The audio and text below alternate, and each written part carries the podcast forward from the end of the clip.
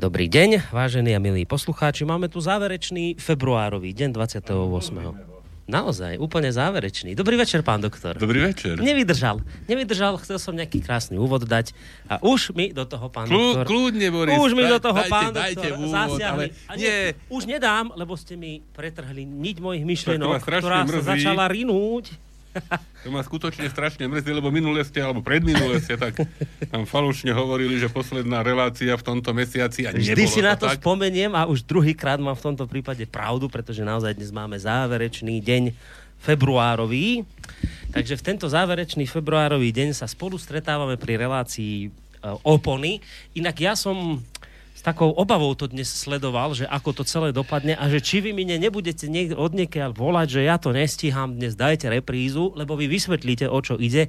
Ja len teda predznamenám, že idete z veľkej oslavy, ktorá sa diala na Mestskom úrade, tu v Banskej Bystrici. Viem o tom preto, lebo ono síce ja nedostávam z tohto prostredia správy, keďže Slobodný vysielač je vnímaný tak, ako je niektorými toto, ľuďmi. Toto musíme zmeniť. Ale, no však, dobre, veď ja budem len rád, no. ale... Ale dostalo sa mi to potom ale z iných uší od tých, ku ktorým takéto správy chodia, že teda dnes bola veľká oslava, veľká slávnosť na Mestskom úrade, oceňovali sa významní Banskobystričania, no a objavili sa v tomto ocenení aj vaši rodiny, príslušníci. A to bolo vlastne práve v tomto čase, myslím, nejako o šestnástej, o sedemnástej to začínalo, hej, hej. To si vravím, fíha, veď to bude veľké meké, keď to bude trvať. No a či to pán doktor stihnú? No a stihli ste, tak ste došli, vy ste na tej akcii boli. A o tom vlastne bude asi dnes aj trošku... Áno, veď som to aj nazval, že cena primátora, už kto si domyslel, že... Ale samozrejme nie pre mňa, hej, tak ako možno, možno, možno niektorí si mysleli, že pre mňa... No tak ono, hej, to ale, meno zvádza k tomuto. Hej, ale faktom je, že... A to musím teraz... Som tam aj nejaké interview poskytol a tam som to povedal. Tak aj teraz to poviem hneď na začiatok, že ja som... Oveľa, oveľa radšej, že teda, ako keby som to sám dostal, že toto ocenenie významné e, bolo udelené môjmu starému otcovi. Starému otcovi? Hej, uh-huh. Môjmu starému otcovi. Však už sme hovorili o mojom prastarom otcovi z druhej strany, prastarom otcovi Veselovi. Áno. Už sme trošku spomínali aj prastarého otca Nábělka, čo s tými hviezdami a áno. Toto. A teraz prišlo aj na, na môjho starého otca. Toho, oca vášho sme spomínali. Oca sme už tiež spomínali. Toto cez vojnu bol zavretý a hrozila poprava. Áno. No ale starého otca ešte sme nemali vyriešené. A teraz, to je pre teraz prišla tá vhodná chvíľa, no, skrátka. No však a... niekto mňa presvedčal, že to, a to bude jeho otec, ale verejme to nemôže nie. byť otec, to nesedí, roky nesedia, roky to nesedia. nie, ale to stá, takže starý otec. Starý otec. A však povieme si o ňom, však máme teraz celú reláciu v podstate pre seba na toto. Takže hrdý vnuk sa dnes objavil hrdý vnuk a dokonca na Mestskom úrade. Medzi nami, teda nie, že by som sa išiel chváliť, ale tak súkromne v takom ozaj rozhovore medzi štyrmi očami s pánom primátorom pri odovzdávaní tejto ceny mi povedal, že, že tvoj starý otec, že má skvelého vnúka. Hmm. No tak to sa cení, to hej, je pekné. Tak, tak veľmi, veľmi, ako celé, celé. Je dojemné, ako, no, no. Celé, celé je to dojemné a však ja teda No ja si vážim, že ste tu, lebo, lebo predpokladám, že tá akcia ešte tam trvá. Akcia ešte, ešte trvá, ale však tá slávnostná časť uplynula. To ste stihli, no ale tak...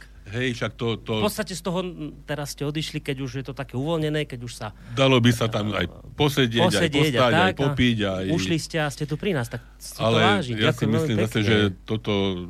Avšak tak som to aj predpokladal, že pôjdem a zreferujem. No... Obrázok, ktorý máme k tejto téme, to bude očividne rodina Nábělková. Áno, no, ja neviem, či nie je príliš malý na to, aby... No, je to také... No... Ale totiž, však je tam aj citát práve od nie môjho starého otca, teda tohoto, ktorý bol dnes ocenený cenou primátora, ale ešte od jeho otca, teda od... Vášho prastarého otca. Doktora Františka Nábělka, ktorý bol autorom tých hviezdnych map, a o tom si niečo povieme, lebo samozrejme tá kontinuita ľudská, myšlienková, etická, hej, samozrejme, tam je zachovaná. Takže na tejto fotografii, a však ak si ju naši poslucháči pozrú na Facebooku, nie? Myslím, že aj na našej stránke to vidia. Aj na stránke, aj na stránke na Facebooku, tak no. Je tam vlastne tá jadrová rodina z prelomu z prelomu predminulého a minulého storočia. Uh-huh. Hej, že to ako to sa o, ta, o takýchto historických, áno, takýchto historických e, obdobiach pohybujeme. A teda je tam môj, môj prastarý otec, moja prastará mamička na Bielkovci a ich päť detí. A ten oslávenec, ktorý, o ktorom teda budeme dnes asi najviac hovoriť a ktorý teda dnes, alebo za ktorého som dnes prevzal ocenenie e, nášho mesta, tak to je to najmenšie bábätko, ktoré tam je v Nemenčine v takých dievčenských čatočkách. Aha. A, a tam pri prastarej mame čo si... Áno, pri svojej mamičke. Ja chcem, že to dievča je. No, tak to je, to je, to je doktor Ludvík Nábělek, ktorý napríklad napísal, alebo teda signoval a vlastnou rukou písal proklamácie, ktorými bolo vyhlásené Slovenské národné povstanie a tak ďalej a tak ďalej. Mm. Čiže a celá, celá táto rodina nakoniec bola, bola veľmi svojím spôsobom, svojím spôsobom významná. Každý z jej členov sa teda o niečo zaslúžil.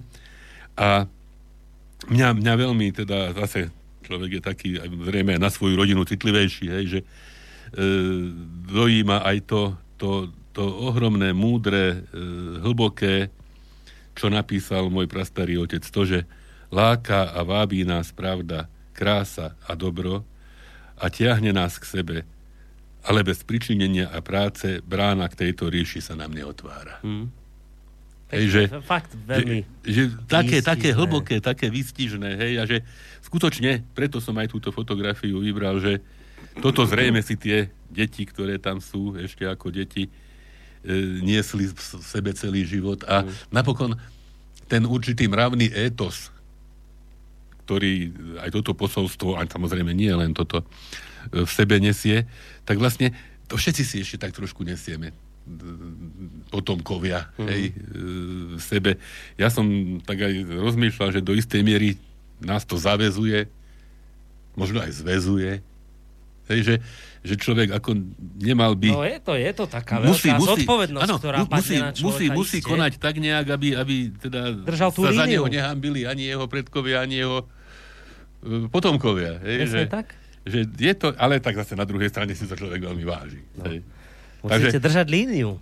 Na človek... druhej strane potom je to, ale aj my sme to pri jednej príležitosti, nie je dôležité teraz spomínať pri akej, spomínali, že vy ste ale potom aj akoby takou zárukou toho, že keď je teda takáto slávna minulosť pred vami a snažíte sa držať líniu, tak veľa razy viete, v živote nastanú situácie, že človek nevie, či koná správne alebo nekoná správne, ale potom, ak sa obzrie smerom ku vám a je tam už vekmi potvrdené, že vaši predkovia stáli v tých kľúčových obdobiach, ťažkých obdobiach, keď sa veci lámali na tej správnej strane, tak dá sa predpokladať, že to už hádam, máte v génoch takú schopnosť vedieť sa v krízových chvíľach postaviť na tú správnu stranu histórie, ak by som to tak povedal.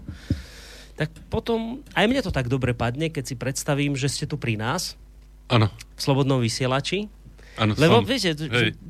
Dostávame kadejaké nálepky, ale potom si poviem, že ak človek s touto výbavou genetickou je tu a jeho, jeho priami predkovia stáli na tých dobrých stranách, to už dnes vieme, už to tá história potvrdila, tak hádam, bude zárukou aj tento ich pravnúčik, že v tomto smere pokračujú v šlapajach. Viete, čo tým chcem povedať? No. Hej, viem, aj si to teda cením, že to takto, Boris, vnímate. A ešte chcem také, také potešenie, že bol tam aj môj, môj už vnuk, teda pra, pra, vnúk no. môjho starého otca na tejto oslave. Čiže ja verím, že tá kontinuita neskončila alebo neskončí, že tá sa zachová a bude, bude pokračovať aj mm. do generácií, ktoré možno už my sa ani nedožijeme.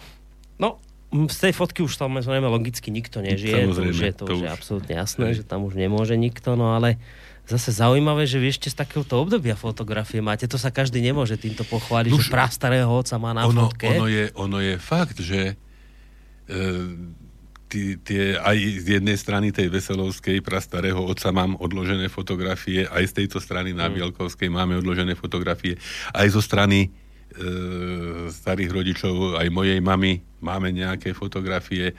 Hej, že, že vlastne...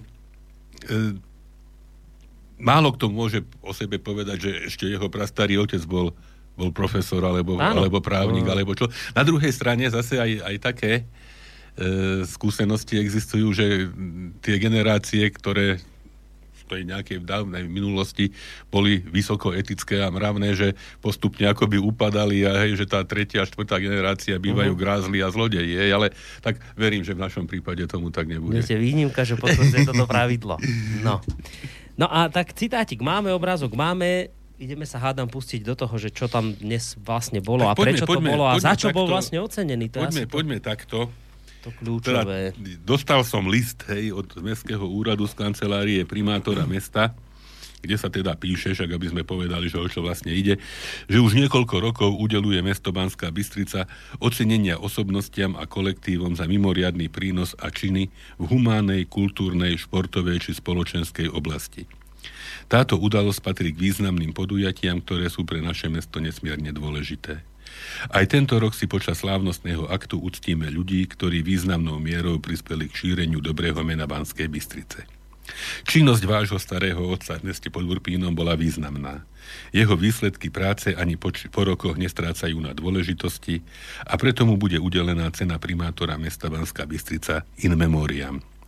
Bude pre nás cťou, ak príjmete naše pozvanie a osobne prevezmete toto ocenenie a zúčastnite sa na udeľovaní ocenení. Slávnostné podujatie sa uskutoční dňa dvadsiateho ôsmeho februára dvetisícdevätnásť o šestnástej hodine v priestoroch Cikerovej siene radnice na námestí es en pé jeden v Banskej Bystrici. Hej. Čiže už človek hneď z tohoto je taký trošičku nameko, mm-hmm, hej, že, že takéto niečo, hej, že... Ja som bol jediný vnuk, ktorý teda viacerí, viacerí ocenení dostávali in memoriam a teda boli tam deti, hej, teda tí, ktorí to preberali. Ja som bol jediný vnuk, teda tá generácia ešte, ešte o niečo, o niečo staršia. No a ste sa, Boris, pýtali, že, že za čo, hej, tak... Tam dostávali aj také, také ako plakety, bo je to... Je to vlastne umelecké dielo od e, maliara, e, maliara e, Igora Bencu, teda grafika. Takýto, takýto obraz je to. Hej. A vlastne na tom, každý ten obraz je vlastne venovaný tej konkrétnej osobe. A na tom, na tom priamo na tom, na tom obraze na, na spodku je napísané, že teda mudr, mudr Ludvík Nábělek in memoriam, cena primátora za odvahu a prejavenie ľudskosti počas Slovenského národného povstania i celoživotného lekárskeho pôsobenia a za zviditeľnenie mesta na lokálnej i celonárodnej úrovni. A ono, ono to skutočne vystihuje to, to, čo teda... A je tam potom, v tejto brožúrke, tam sú teda mená ocenených. Áno, a, všetky, hej, to som a videl. A teda je tam taká aj... Taký pre každému popis, venovaná taká, taká skra, s, s, strana. Takže dovolím si ju prečítať a potom ešte sa môžeme k tomu vrátiť a prípadne všeličo povedať. Takže Ludvík Nábělek, ten môj starý otec, sa narodil desiateho mája tisícosemstodeväťdesiatšesť v Kroměříži na Morave. Stredoškolské štúdium absolvoval na gymnáziu v rodnom meste.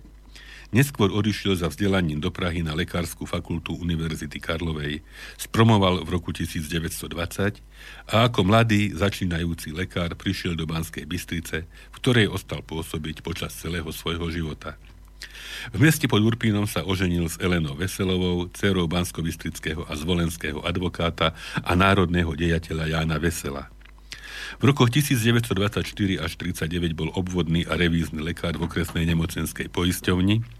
V širokej verejnosti bol známy ako obetavý, vytrvalý a poctivý lekár a v neposlednom rade aj veľký ľudomil. V niektorých rodinách sa dodnes tradujú historky o tom, ako v zime a snehu v ťažkých horských obvodoch, vtedy bez komunikácií, chodil na návštevy k pacientom na lyžiach. Hm. V roku devätnásťstotridsaťpäť patril zakladateľom jedného z prvých Rotary klubov na Slovensku, a to práve banskobystrického. Z politických dôvodov bol v roku devätnásťstotridsaťdeväť prepustený zo štátnej služby. Počas druhej svetovej vojny bol činný v ilegalite.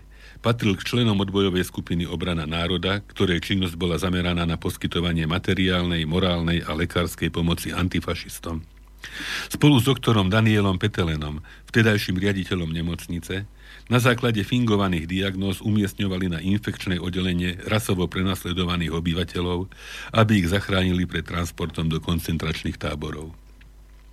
Bol spoluautor a signatár proklamácií k slovenským vojakom a slovenskému národu, na základe ktorých bolo tridsiateho augusta tisícdeväťstoštyridsaťštyri vyhlásené Slovenské národné povstanie. Počas tohto významného historického milníka bol zástupca prednostu vojenského politického oddelenia.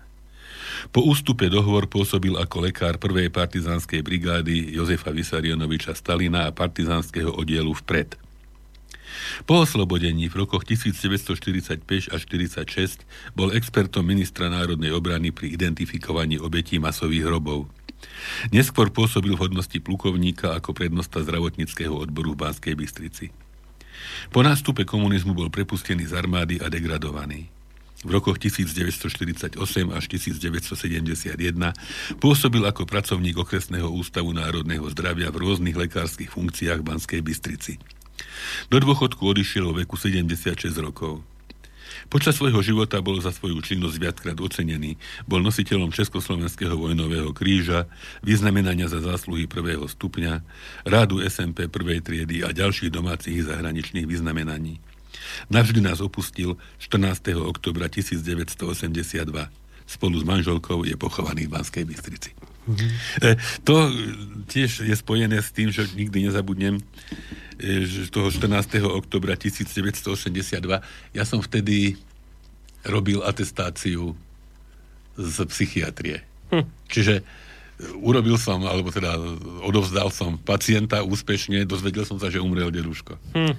A teda samozrejme potom bol pohreb, čiže ja som mal prerušenú vlastne tú, mm-hmm. ten výkon tej atestácie a vlastne po pohrebe som... Som to dokončil. Som, som to dokončil, takže mm. je to, je to, ten termín vlastne jeho, jeho smrti je spätý aj zase s istým, samozrejme, profesionálnym postupom. No. Je, to, je to symbolické, hej, hej ako človek, človek na, to, na to nikdy nezabudne. Mm. Takže takto. No a ja som sľúbil, že aj teda niečo by sme niečo povedali ešte aj k tej, tej rodine, tej predchádzajúcej tej, tej histórii, vlastne na ktorú, na ktorú život môjho starého otca nadväzoval. Ja, čiže ešte ideme hlbšie do histórie. Ideme, ideme hmm. k tomu, k tomu môjmu, k tomu môjmu... Hvezdar, hvezdarskému prastarému otcovi. Prastarému otcovi, môjmu. Uh-huh. E, nejak zvykneme hovoriť, tomuto sme hovorili deduško, a tomu, že dedáček, ale to ako, neviem, odkiaľ sa to k nám do rodiny dostalo, mm. zrejme teda aj v súvislosti s tým, že... A veľmi je zaujímavé, však my tu bývame na Kuzmányho, v tom dome, ktorý vlastne deduško postavil a existuje podobný dom, podobný svojím spôsobom, e, samozrejme starší v Kroměříži, ktorý zase postavil jeho otec. Ako, jak, presne tá kontinuita... A táto fotografia je vlastne z vášho domu, kde teraz bývate? Tá, táto fotografia, ktorú sme dali na stránku. Nie. To nie je, hej? To, to, je, to je stará fotografia niekde, niekde tam z oblasti... Čiže ešte vtedy ten dom nestal. Tento dom Keď ešte radíte, nestal vtedy. Starý otec ho postavil, tak som nevedel, že... To bolo, už... to bolo v tridsiatych rokoch, ten, kde bývame na Kuzmányho. A tento, tento, ktorý postavil môj prastarý otec, ten vznikol niekedy v roku devätnásťstojedenásť. Je tu písané v jednom materiáli, že ako teda mešťanský monumentálny dom, poznamenaný secesným slohom, ktorý tu postavil školský radca, profesor doktor František Nábělek a podobne ako tomuto, tiež sa aj tomu tam hovorí, že Nábělkovský dom. Zaujímavé. No a čo je také zaujímavé, tak to sme možno už aj hovorili a z opakovaných zdrojov, teda to čerpám, že e, môj prastarý otec bol gymnaziálnym profesorom a teda učil viacero predmetov, medzi iným fyziku, astronómiu, ale aj český jazyk a podobne. A údajne, a teda na to zrejme existujú nejaké, nejaké doklady, mám tu niektoré z nich, až to nie je teraz potrebné nejak, nejak obhajovať, lebo nám nikto neprotirečí, že údajne objavil rentgenové lúče ešte pred rentgenom. Hej? Ale čo? Hej. A napríklad inštaloval to tzv. Foucaultovo kývadlo. To je takéto kývadlo, ktoré e, vlastne... potvrdzuje otáčanie Zeme okolo svojej osy. Aha. Toto kývadlo inštaloval v rotunde Kvetnej záhrady v Kroměříži. Píše sa, že nebolo nejakého teda nového fyzikálneho objavu, ktorý by nebol vyskúšal a teda nebol predviedol svojim študentom. Hm.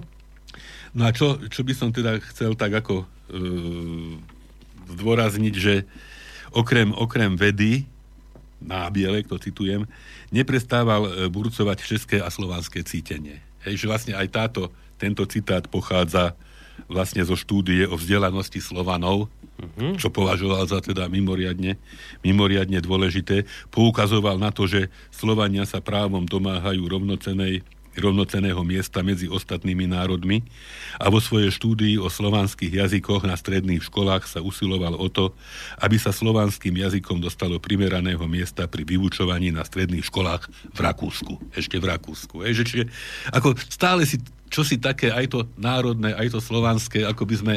A to aj Vesel takisto. Vlastne, a, a takisto, hej, že, že... Z oboch strán ste to z mali. Oboch, z oboch strán nejak tak prirodzeným spôsobom, že človek... A samozrejme aj teraz myslím, že sme mali tiež tú reláciu o národnej identite a, a aké je to dôležité a myslím, že sa k tomu ešte budeme musieť vrátiť. Hej.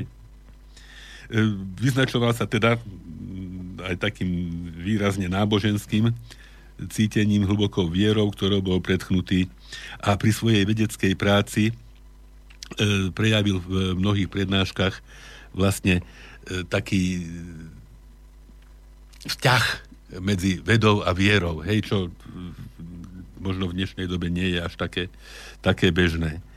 No a v duchu toho slovanského cítenia prednášal na napríklad Velehradský, však Velehrad, kde je uh-huh. slávne také vlastne cyrilometodské, hej, stredisko na Morave, unionistických zjazdoch, ovládal všetky slovanské jazyky. Huh. Napríklad, hej, takže, takže tak. A ešte azda taká taká zaujímavosť, že vlastne to jeho celoživotné školské aj popularizačno-výchovné poslanie vychádzalo z ideálov predstav Jána Amosa Komenského o učiteľoch tzv. Pansofistoch. Pansofistoch, teda múdrych so všetkom, alebo vo všetkom, hej, teda ľuďoch, ktorí sú aspoň zhruba schopní zvládnuť najdôležitejšie fakty z rôznych vedných odborov, a nie len vedných odborov. Hej, že, že je to veľmi dôležité. Ja napríklad si toto uvedomujem v súvislosti so svojím povolaním psychiatra, hej, že človek by mal vedieť zareagovať na čokoľvek, aspoň trošku, s čím pacient príde, lebo tým mm. si získa jeho dôveru napríklad. Hej, že, no, keď celostné vedomosti. Že, a vieme nejakým spôsobom zabrať na rôzne témy mm. a toto, toto nakoniec opäť akoby, akoby ako by človek so sebou, so sebou, so sebou vniesol. No a mám tu ešte taký, taký príspevok, e, kde sa píše práve o tom, že o, tom, o tej kontinuite, že jeho najmladší syn, doktor Ludvík Nábělek, odišiel tiež na milované Slovensko, rovnako ako jeho bratia a venoval sa mu po celý život ako lekár v Banskej Bystrici. Po obsadení Čiech a Moravy e, nacistami pracoval v odbojových skupinách a toto presne e, v zmysle filozofických názorov svojho otca proti násiliu a hrubej moci. Hmm. A veľmi aktívne sa zapojil do príprav Slovenského národného povstania. Hej, čiže, čiže to sa bavíme už o tom, ktorý bol dneska ocenený. Ktorý bol dneska ocenený. ocenený. A teraz si môžeme niečo pustiť, no, lebo potom, potom ešte zase budeme pokračovať. Dobre, tak a čo to dám? Tak asi bude niečo také vojnové teraz? Keď tak sa... ja, som, ja som vybral také, čo by sa hodili teda k tomu, čo, o čom sme doteraz hovorili a mm. možno ešte budeme hovoriť, lebo v súvislosti s prípravou na dnešnú, dnešné, dnešné predstavenie sme spolu s Mirou našli to, čo som ešte v živote nevidel, e, spomienky môjho starého otca na Slovenské národné povstanie. Hej, že existujú. Aha. Na takom zažltnutom papieri sme to, sme to, sme to objavili. A vy Takže ste nevedeli o tom, že vôbec to som, vôbec som nevedel, že takéto niečo existuje. A ešte, ešte musím, musím teda aj Míri sa spýtať, že, že kde to vlastne bolo. A to niekde u vás doma našli ste? Či, či kde sa to objavilo? Neviem. Tak to asi aj, keby ste podali Múzeu es en pé, že niečo takéto máme, no máte, ja, ja, neciahli potom. Pán, pán Mičev, pán riaditeľ vie, že ja teda mám rôzne kufre a v tých mm-hmm. kufroch je všeli, čo, čo ešte neviem všetko presne. Čo, mm-hmm. hej, alebo sú tam aj rukopisy, ktoré sa ťažko čítajú, denníky, ktoré sa ťažko čítajú. Mm-hmm. A Takže neviem, kedy si nájdem čas, aby sme sa k tomu vrátili. Na dôchodku, keď zase budete. Ja už som raz bol a, a nie. Veď preto vrajím, no. že keď zase no. budete niekedy, a, tak ako už som raz bol. Nejak sme nepokročili, veď to je hrozné. Boris, no takže som vybral také piesne, ktoré teda nejakým spôsobom súvisia s našim deduškom, alebo teda mohli by, alebo tak. Mm-hmm. A tá prvá je však slávny Partizán od Leonarda Cohena. Iste, iste by, by to ocenil.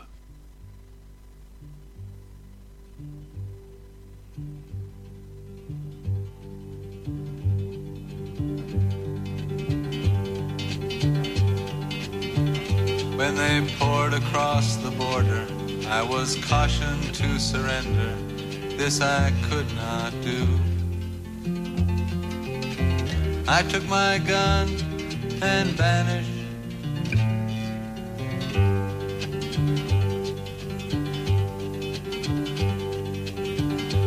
I have changed my name so often. I've lost my wife and children, but I've many friends. And some of them are with me.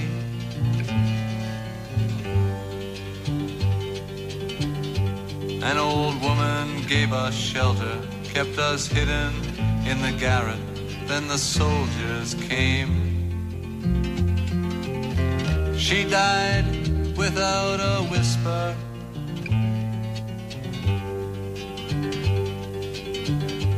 There were three of us this morning. I'm the only one this evening, but I must go on. The frontiers are my prison.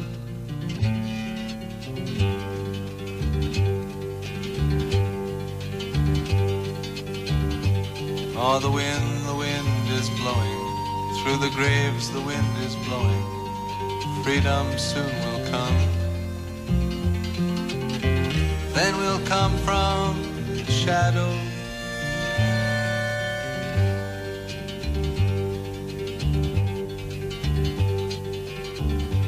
Les Allemands étaient chez moi, ils me dirent signe-toi, mais je n'ai pas peur. J'ai repris mon âme.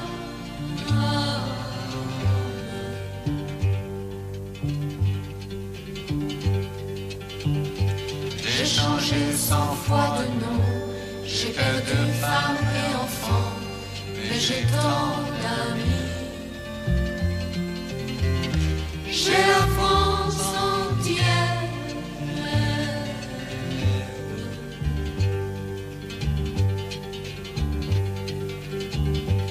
Un vieil homme dans un grenier, pour la nuit nous a cachés, les Allemands l'ont pris. Il est mort sans surprise.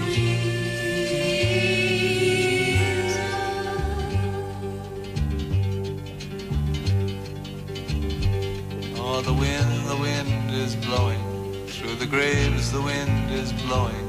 Freedom soon will come.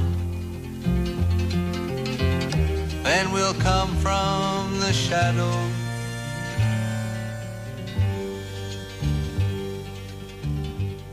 No tak pesničku číslo jeden máme za sebou, ešte nás čakajú dve, podľa všetkého. Tak by to malo byť? Malo byť, uvidí, ale tak stíhame, no, teda akurát nám to dobre vychádza. Máme akurát sedem hodín, ešte pol hodinku pred sebou, parádička, no. No. Tak.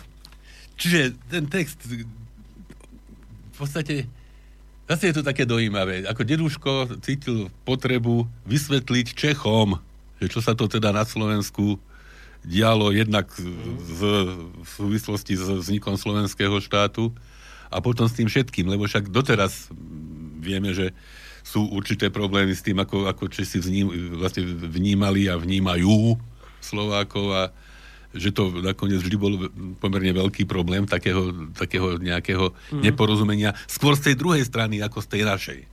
No, zase Česi by iné povedali. Ja... Isté, keby... Ľudí sedeli, tak povedia zase, že to bolo presne naopak.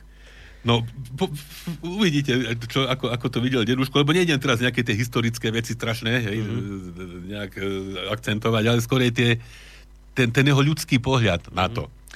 A čo, ako ne, ne, neskutočne si vážim, že ako, ako, ako skromne, ako, ako krásne. On vôbec nevyzdvihuje, že on bol pri tom, keď sa tie proklamácie písali, alebo že jeho synovia boli poslední s tým Golianom a Viestom predtým, ako ich zajali, alebo že Veselovci boli jeho príbuzní. Hej, že on skutočne to píše tak, ako, ako, ako, ako to on cítil, že veľmi krásne niektoré obrazy sú tam, ktoré, ktoré napísal.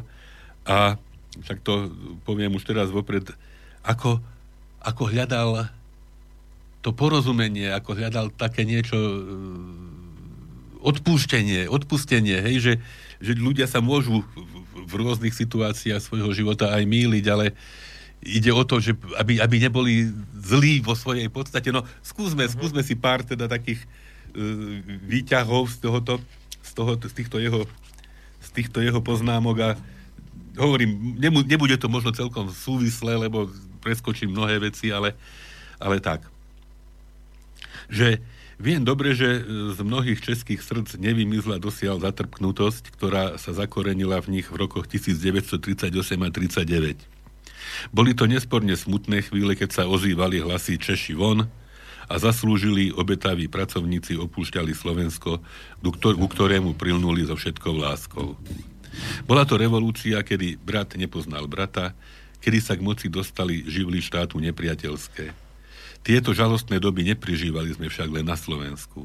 Rovnako vláčili v Čechách bustu prvého prezidenta po dlažbe, rovnako nadávali prezidentovi Benešovi, ktorý práve v týchto dobách sa zaslúžilo najväčšie uznanie a podporu všetkých vrstiev národa. Vtedy sa zdalo, že politika prvej Československej republiky bola nesprávna, veď celý svet bol proti nám. A že pravdu mali ľudia československému režimu neprajúci. Nepriatelia platili dobre, ale nie zo svojho. Odmeňovali svojich stúpencov vysokými úradnými miestami po vypovedaných Čechoch, dávali kráľovské dary zo židovského kapitálu. Aký div, že sa to mnohým pre mnohým ľuďom nesmierne páčilo. A k tomu tie oslňujúce víťazstvá nemeckej brannej moci. Zapredanci jasali, ľudia malého rozhľadu boli pomílení a verní Čechoslováci zakriknutí. Ale už onedlho nie len tí verní, ale aj tí nerozhodní a dokonca aj nepriatelia bývalého režimu začali poznávať, že síce impozantné nemecké bodáky, tanky a kanóny, ktoré pôsobili ohromujúcim dojmom, rovnako ako nemecké letectvo a vojo, vojnové lodstvo, na ktoré, sa, na ktoré Nemci vodili e, dívať sa svojich verných, aby budili v nich náladu, že na druhej strane budú mať toho ešte viac. Reči Hitlerové boli struhujúce a nemenším dojmom pôsobilo mohutné hrmenie Heil, Heil v športpaláci, ale čo naplat, keď lož má predsa len krátke nohy, aj keď je zahalená v najkrajšie rúcho. Hej, ako, ako niečo podobné možno prežívame aj teraz, hej, že tiež tie všelijaké... Nevyzerá to, že by sme mohli mať pravdu. Hej, hej, a obdivovanie a korenie sa všelijakým hm. výdobytkom vojnových vojnového priemyslu a že budeme sa pripájať k tomu, kto je silný, aby sme teda boli... A, a, hej, že... a impozantná armáda. Impozantná presne, armáda. Hej. A to ste čítali teraz z toho, čo ste objavili, z tých zažltnutých listov teraz? Áno. Toto je ano, to, hej? A ideme čiže... ďalej. Ha. Ale v slovenskom národe začalo vrenie. A to, to, to som s týmto... Na tom som nikdy sa s tým si neuvedomil, že vojaci, hej, teda príslušníci armády, nenávideli hlinkových gardistov a svoju nelásku im dali pocítiť pádnymi ranami hneď na jar roku devätnásť tridsaťdeväť na Majálese v Ružomberku. Hej, že vojaci boli inde, a to tam nakoniec aj neskôr ukázalo, ako tie, mm. tí, povedzme, že milicionári, hej, z hlinkových gard. Takže tak. No a s pribúdajúcou krutosťou nacistu, nacistov zastala na Slovensku nálada proti ním. Široké vrstvy sympatizovali so spojencami, poslúchal sa všeobecne Londýn a Moskva.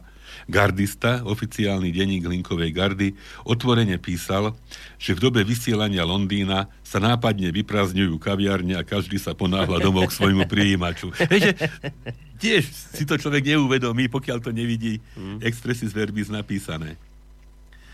Taká bola nálada, keď sa na oblohe objavovali obláčiky, pozostávajúce z mohutných útvarov amerických lietadiel, prelietajúcich naše územie, a keď v noci hučali ruské lietadlá, objavujúce sa ako mohutní netopieri nad siluetami nízkych Tatier a zradzovali parašutistov. Ruskí partizáni objavili sa v horách a spojili sa so slovenskými chlapcami. Pochádzali jednak z utečencov zo zajateckých táborov, jednak boli spúšťaní z lietadiel. K ním sa pripojili francúzski partizáni, ktorí prišli na Slovensko hlavne z Maďarska. Situácia bola napätá. Každý čakal, kedy vybuchne súd prachu. Hm. Obyvateľstvo vynášalo muníciu partizánom Dohovor, Žingorovi a Jegorovovi. Jeho, stan, jeho hlavný stan sídlil na Latiborskej holi v Nízkych Tatrách, ale aj iným skupinám. Z vojenských skladov armády boli vydávané zbrane z príkazov podplukovníka Goliana, majora Noska a Cipricha partizánom. Každý čakal, kedy dôjde ku konfliktu. Nemecká armáda predsa musela reagovať. Prišiel dvadsiateho deviateho augusta devätnásťstoštyridsaťštyri. Generál Čatloš priniesol do Bratislavského rádia svoju reč, ktorej ohlasoval, že prichádza nemecká armáda robiť na Slovensku poriadok. Tam potom hovorí o tých veciach, ktoré sme už opakovane hovorili, je teda mm. o tom, ako o dobití pozemného vojska e, Veselovcami, o tom, ako písali proklamácie, na Donovaly. Dobitie pozemného, myslíte, dobitie toho veliteľstva? Toho veliteľstva pozemného áno. vojska, hej, áno, áno. čo vlastne čo vlastne umožnilo vôbec začiatok povstania, hej, však vlastne Golian bol blokovaný no, no. a keby, keby Miro, Mirko Vesel nebol taký, aký bol, tak vlastne zrejme žiadne povstanie by nebolo. Takže tak e, o, o činnosti rozhlasu potom ďalej píše. No a v súvislosti s proklamáciami to tiež taká, hej, čo si človek síce uvedomí, ale nie tak, tak naplno, že vtedy, keď sme podpisovali na Donovaloch proklamácie, vyvstávali pred našimi očami len šibenice. No.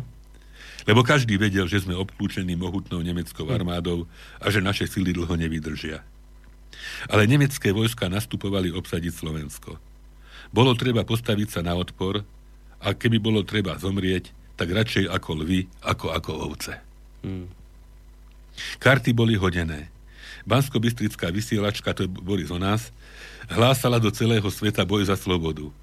Jej hlas však neznel dlho. Bola to disharmónia v nacistickom orchestri, hrajúcom symfónie nepremožiteľnej nemeckej veľkoríše. Nepriateľské štuky zaútočili. Prvé útoky sa nepodarili, ale konečne dobre mierená rana umlčala hlas slobody. Hejže, my sme tiež trošku taká disharmónia v takom nejakom čudnom orchestri. Hej. Takže ako všeličo, všeličo si človek v tejto súvislosti v tejto súvislosti uvedomí. No a ešte, ešte tu mám. No a potom, potom však teda popisuje, ako sa vyvíjali boje a tak ďalej a tak ďalej. Mm. Až teda bolo zle. Hej. Jednoducho presila, víťazila a... Však to aj hovoril, že to vedeli, očakávali. Že, že to, to očakávali, dokonca teda nikto neočakával, že vydržia dva mesiace. Hmm. Očakávalo sa niekoľko týždňov možno. No a teda ďalej. V tejto dobe bolo už treba vyprázdniť Banskú Bystricu. Povstalecké územie vyzeralo ako prestrielaná, potápajúca sa loď, v ktorej na mieste upchatého jedného otvoru viacerými mnohými dierami preteká donútra voda. Tiesnená armáda ustupovala Starohorskou dolinou na Donovaly. Súc pri svojom ústupe ťažko napádaná nepriateľskými štukami. Neboli u nich ušetrené ani Donovaly, kde sa stiahlo veliteľstvo armády. Už dvadsiateho siedmeho októbra neboli medzi našim veliteľstvom a nemeckými oddielmi žiadne naše jednotky. Generál Viest vydal vtedy svoj posledný rozkaz. Nenútil už všetkých vojakov, aby pokračovali v odpore. Vedel, že všetci sa v horách neudržia, ale vyzýval k ďalšiemu boju len tých najstatočnejších a najodolnejších. Temná vlhká noc pomalu ubiehala. Začalo sa roz- rozhodnievať. Smutné ráno a ešte smutnejší dvadsiateho ôsmeho október. Studená hmla a na nás chravým dažďom prenikala telo až ku kostiam. Blato sa lepilo na nohy. Obloha bola ožiarená požiarmi horiacich aut a zásob. Sprevádzaná týmito planúcimi pochodňami uberala sa po hrebeňoch Nízkych Tatier zdecimovaná armáda, postupovala na východ v ústreti Červenej armáde. Hovorilo sa, že ruské predvoje sú už lúčenci. Zatiaľ však boli ešte na sever od Dukly. Z Donovalov odišiel generál Viest s Golianom a svojim štábom sprevádzaný vernými vysokoškolákmi. Dážď zmáčal odev, Po úbočiach štekali gulomety. Potravín ubúdalo, únavy pribúdalo. Nemecké vojska prenikali každou dolinou a dorážali. Bol to pochod smrti.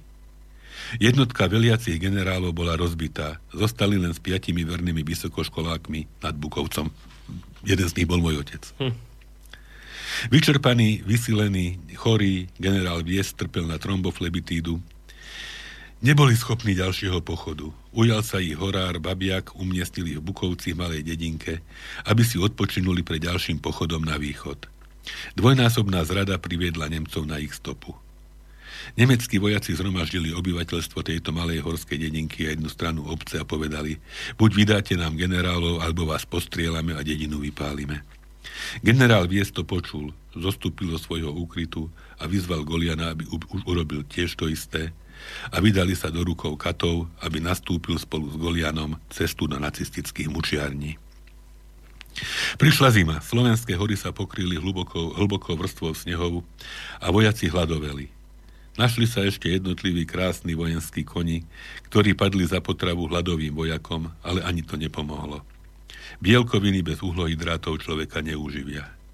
Nebolo obuvy, nohy omrzali. Vysilení a hladní vojaci prechádzali hrebene vysokých hôr, aby našli svoj večný spánok na zasnežených úbočiach Nízkych Tatier, alebo aby došli do dolín a plnili väznice, masové hroby, alebo horiacu vápenú pec, urástok. Len tí najutúžilejší vydržali v horách až do konca, zápasiaci neustále s krutým nepriateľom, ktorý zasadil smrteľnú ranu nielen Napoleónovi, ale aj ťažký úder Hitlerovi, zo zimou, ktorá nepoznala zľutovanie. Ale ani tí by neboli vydržali nebyť obetavých spoluobčanov, ktorí riskujúc svoje životy donášali potraviny a pomáhali, kde len mohli. Pomáhali notári, ktorí vystavovali falošné legitimácie. Pomáhali farári, roľníci a robotníci a nezradili. Buďme im za to vďační. Neboli to alibisti, ale kresťania nezapomínajúci na lásku k svojemu blížnemu. Ak teda riešime náš pomer k Slovensku, majme na mysli masové aj ojedinelé hroby roztrúšené po horách, vypálené dediny, osirelé vdovy a siroty, nenáročných chlapcov, ktorí so zápalom v srdci išli bojovať za našu lepšiu budúcnosť, aj vidiečanov zachraňujúcich štvaných účastníkov povstania pred smrťou hladom a bdelým okom nacistov. Väčšina obyvateľstva nezabudla ani za slovenského štátu, kde je jej miesto, pripravovala náladu pre povstanie, zúčastnila sa povstania, pomáhala mu a po povstaní sa chovala skvelo. K spravodlivosti štátu spatrí aj spravodlivý výkon trestu. Moderné zákonodárstvo však pozná tiež odpustenie. Verím, že význam odpustenia pre konsolidáciu štátu prevyšuje výkon trestu. Nie nadarmo sa modlíme: odpúsť nám naše viny, ako aj my odpúšťame našim viníkom. Ak niekto poznal svoj omyl a podáva nám svoju pomocnú ruku, neodstrkujme ho, ale vážme si ho viac ako tých, čo zo smrti druhých chcú vytlkať svoj kapitál. Dobrým ľuďom, ale zmýleným odpustme a verných si vážme a budujme na nich svoj spoločný štát. Nezabudnime, že Slovensko práve v najkritickejších chvíľach obstálo veľmi čestne. Snáď sa nám to bude zdať niečo nesprávne, ale Slovensku treba rozumieť. Každému, kto príde na Slovensko, radím, aby tam nechodil preto, aby sa vrátil s plným batohom, ale aby sa snažil vniknúť do duše slovenského ľudu a porozumieť mu. Ozajstný turista nechodí do hôr s harmonikou, aby nič nepočul a nevidel, len tú svoju často neumelú, ale za to tým hlučnejšiu hudbu, ale kráča ticho, aby nerušil posvetné ticho prírody a porozumel hukotu bystrín, šumu hôr a spevu vtáctva. Príďte aj vy bez hluku a poslúchajte melódiu slovenských hôr, posvetených krvou toľkých mučedníkov a kropenú slzami toľkých osirelých a prenasledovaných. Možno sa vám bude zdať táto melódia cudzia, iná než na akú ste navykli v Čechách alebo na Morave. V tom je však jej pôvab. My, ak milujeme hudbu Smetanovú alebo Dvořákovú, to ešte neznamená, že by snáď napríklad Chopin bol menej krásny. Na každú hudbu, aj tú najkrajšiu, si treba zvyknúť a je nutné ju ticho poslúchať a nerušiť násilnými disharmonickými akordmi. Uh. Tak toto, prosím, napísal môj starý hmm. otec a ja som o tomto doteraz vôbec nevedel.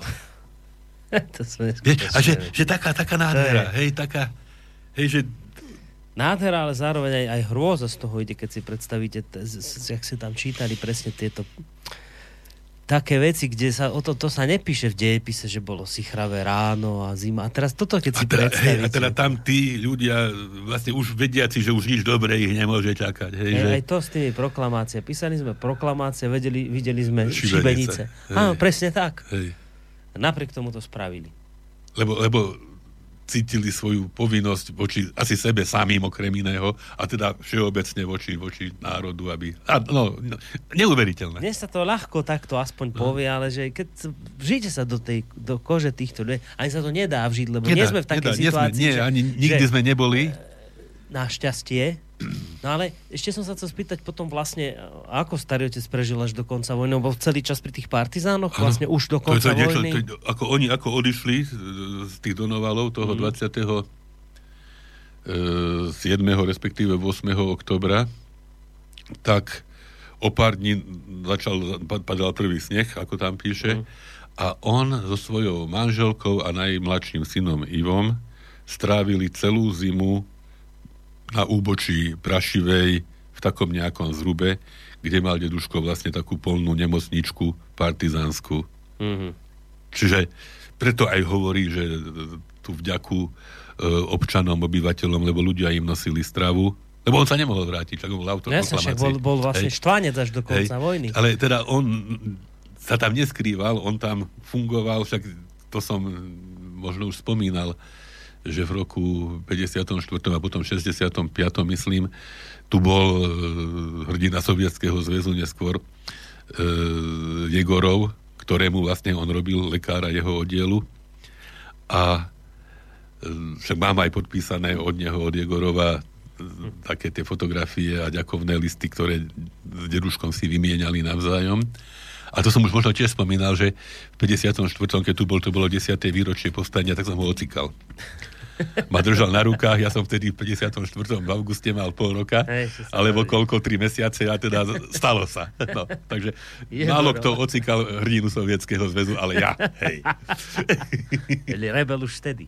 No dobre, poďme zahrať, čo pán doktor. No, tak sme spomínali niekedy teda o... o o tom, ako prišiel deduško na Slovensko a zobral si pani Elenku, teda slečnú Elenku Veselovú. A tak ma to napadlo, že dáme Sarajevo. Dáme Sarajevo? Dáme Sarajevo. Dobre, tak dajme, to je pekná pesnička.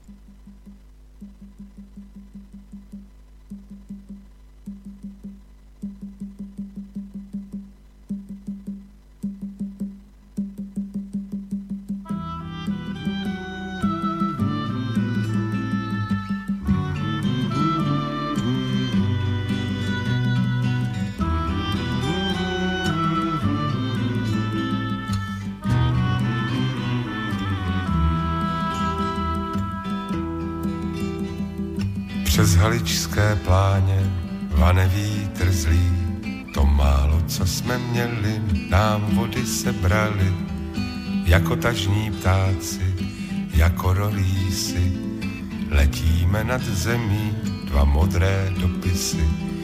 Ještě hoří oheň a praská dřevo, ale už je čas jít spát. Tamhle za kopcem je Sarajevo, tam budeme se zítra ráno brát. Farář v kostele nás sváže na věky, věnec tamarišku pak hodí do řeky. Voda popluje zpátky do moře, my dva tady dole a nebe nahoře. Ještě hoří oheň a praská dřevo, ale už je čas jít spát. Támhle za kopcem je Sarajevo, tam budeme se zítra ráno brát. Postavím ti dům z bílého kamení, dubovými prkny on bude roubený. Aby každý věděl, že jsem tě měl rád, postavím ho pevný, na věky bude stát. Ještě hoří oheň a praská dřevo, ale už je čas jít spát. Tam Hned za kopcem je Sarajevo, tam zítra budeme se lásku brát.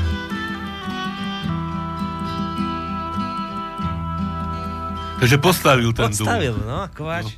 No. Pre svoju lásku. Otec, pre svoju lásku. Ale totiž to Sarajevo, hej, hovorili sme, že tam strávili na tej Prašivej. Moja starka, hej, nie že muž, hej, ale žena strávila so svojím manželom verne po jeho boku zimu, v akých podmienkach, keď si to človek predstaví, hej.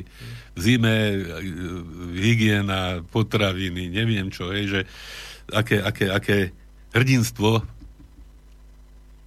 moja starka tiež vlastne preukázala hmm. po boku svojho manžela. A ešte to Sarajevo k tomu, ešte, zase to, to má ešte aj ďalšiu, ďalšiu súvislosť. Však deduška odviedli ako devätnásťročného do prvej svetovej mm-hmm. vojny. Áno, presne. Bojoval v prvej ešte... svetovej vojne. A ako dvadsaťdvaročný, teda v roku devätnásťosemnásť skončil, alebo teda zastihol ho koniec prvej svetovej vojny ako vedúceho vojenského bakteriologického oddelenia v Albánsku. Hej, ako, čo tí ľudia prežili? Inak hrozné, to bola vlastne generácia dvoch vojen, aj prvú, čo tí, aj druhú. Čo tí, čo tí ľudia prežili, že ako, ako dvadsaťročný, dvadsaťdvaročný mladý človek, hej, predstavme si seba dvadsaťdvaročný, hej, no. A on tam niekde v Albánsku bol šéfom vojenského bakteriologického oddelenia. Fantázia. Hmm. No, ešte možno chvíľočku máme čas, tak ešte snáď no, také, ešte také, také, také drobné ľudské, hej, že čak, deduško okrem toho všetkého takého, hej, nie že oficiálneho, že všetko to je hlboko ľudské, ale on, on nás okrem iného naučil lyžovať. On nás okrem iného naučil milovať hory, chodiť na lesné plody. Čiže toto od neho máte? Toto všetko od neho Aha. pochádza. Od neho som sa naučil poznať kvety, rastliny horské, e, rozoznávať huby. Málo kto zbiera napríklad muchotrávku rúžovú. Uh-huh. Hej, ľudia sa jej, mnohí sa jej boja. Deduško nás naučil, že to je výtečná jedlá húba. A je niekoľko znakov, ktoré keď ich človek si osvojí, tak sa nemôže pomýliť. Mm. Takže ako... Dokonca si pamätám, že on huby, ktoré nepoznal a ktoré neboli v atlase, tak veľmi opatrne tak ochutnával. Ako sám, skúša. Samozrejme, nikomu ich nedával. Hej, že, že toľko, toľko takých, takých spomienok fantastických. Odvážny. Sme, sme chodili s ním.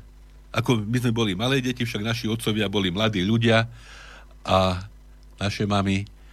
A chodili sme na Ďumbierskú chatu, vtedy sa volala chata hrdinov es en pé, tá klasická Štefánička. A tam sme ako malé deti s ním lyžovávali v závere Svetojanskej doliny. Hej. To som sa tiež naučil, a ešte som tam bol potom s mojimi deťmi. A nikdy nezabudnem, to bola moja prvá možno konfrontácia s nie celkom slušnými pesničkami. A raz sme sa tam takto s deduškom a teda v väčšom počte rodinnom e, dostali hore, teda sme tam nocovali a čo čert nechcel, taký ako my, hej, teraz, alebo teda hej, taká skupina mladých ľudí e, z Brezna a z Bystrice, hej, sa tam vy, vybehla trošku vybúriť. No a spievali jednu krajšiu od druhej a som už spomínal, že deduško okrem iného bol aj hlboko nábožensky založený a on aj na tej chate Donova- Ďumbierskej mal nočnú košelu a takú čiapočku. A keď už ako my sme ako deti počúvali všetky, všetky steny s nastraženými ušami a on teda išiel robiť poriadok a teda však oni ho poznali, že pán doktor, áno, však už budeme ticho, prepáčte, ako to nemôžeme, že sme sa semka takto zostali práve naraz, hej, vy a vaši, vaši vnúci. A tak slúbili, že teda už budú tichšie a o chvíľku znovu, že nemôžem sa vysrať, nemám riť. A to boli tie najlepšie, hej. hej. Takže ako toľko, toľko takého krásneho, hej, aj fotografie máme, toľko, toľko, toľko mimoriadného, hej, že a to, že, a to si človek nosí v sebe. On bol prvý mototurista, chodil na, na svojej Laurinke po svete so svojou rodinou, turista, zakladateľ lyžovania na širokom okolí, hej, vo všetkých tých takých spomienkových knihách zväze slovenských turistov a lyžiarov sa spomína teda hm. jeho meno. Robil lekára športového pri pretekoch. Asi neviete, Boris, v tej Ďumbierskej doline, čo ide od Trangošky hore k Uchate mm. e, Štefánikovej, tak tam je tzv. Halašová jama. Taký, je to taký krasový, ako, to neviem, taký no, závrt. Neviem. A sa volá Halašová jama preto, lebo pri nejakých pretekoch tam v tejto doline lyžiarskych istý Aľoša Halaša spadol na skalu tak nešťastne, mm. že umrel. No umrel môjmu deduškovi v náručí, hej, hm. lebo dostal, mal nejaké vnútorné krvácanie, hej, čiže aj s tou Halašovou jamou, ktorá teda takto sa hovorí, tak vieme, ako to bolo, hej, vieme to z prvej ruky, vieme to, vieme to od neho. No tak vidieť, že po tom, čo ste povedali, to ocenenie naozaj skončilo v dobrých rukách. No, myslím, že nemohlo v lepších. Hej, hej, nemohlo hej, v lepších. Bolo očividne zaslúžené, no, tak to povedzme. Tak podaj by ste sa niečo podobného aj vydočkali. No, ja som, ja som, ja som povedal tiež tam v nejakej súvislosti, že, že som strašne rád a hrdý na to, že a zdá sa aj na nás niečo z neho nalepilo. A ja myslím, že áno. Ja myslím, že áno, ale nie som tu ja na to, aby som to posudzoval. Iste by niekto povedal, že to len preto, lebo ty robíš doktorom relácie, takto, takto hovoríš. Necháme, nech posúdia iných, nestranejší, ako som ja. Čo si dáme na záver, pán doktor? No, však teda deduško, lekár, ako sme to hovorili, a lekár ozaj teda poctivý v každým, jak sa hovorí, každým coulem. Hmm. Hej? On bol ten lekár, ktorý keď išiel k chudobným, tak od nich nebral peniaze, hej, alebo teda neprijal, hej, alebo tak. To bol, to bol ten lekár, ktorý skutočne to prežíval ako naozaj svoje poslanie. A hm, som to spojil s tým, že však existuje slávna kniha a slávny film, že Doktor Živágo. Mm-hmm. Tiež človek, ktorého mlel osud, lebo jednoducho sú veci, ktoré síce môžem im čeliť, ale jednoducho môžu byť silnejšie ako, ako sme my. Hej. Čiže zmeny režimov, neviem čo, hej. A e, Tak som, tak som sa rozhodol, že... A to, to, je, to je asi jeden z mojich najobľúbenejších aj románov, aj filmov s Omarom Šarifom a Julie Christie. E,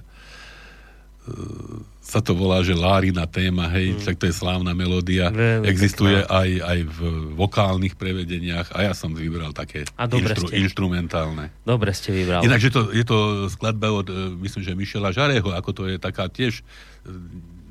skladba svetová, hej? Že nie, nie, len, nie len nejaký soundtrack. No pekne ste vybrali na záver. Myslím, že tak dôstojne k tomuto, o čom sme sami, dnes rozprávali. Sami to tak k tomu prihodilo. Dobre, tak sa majte pekne, pán doktor. Aj vy sa majte. Ďakujem. A všetci sa majte. Do počutia. Do počutia.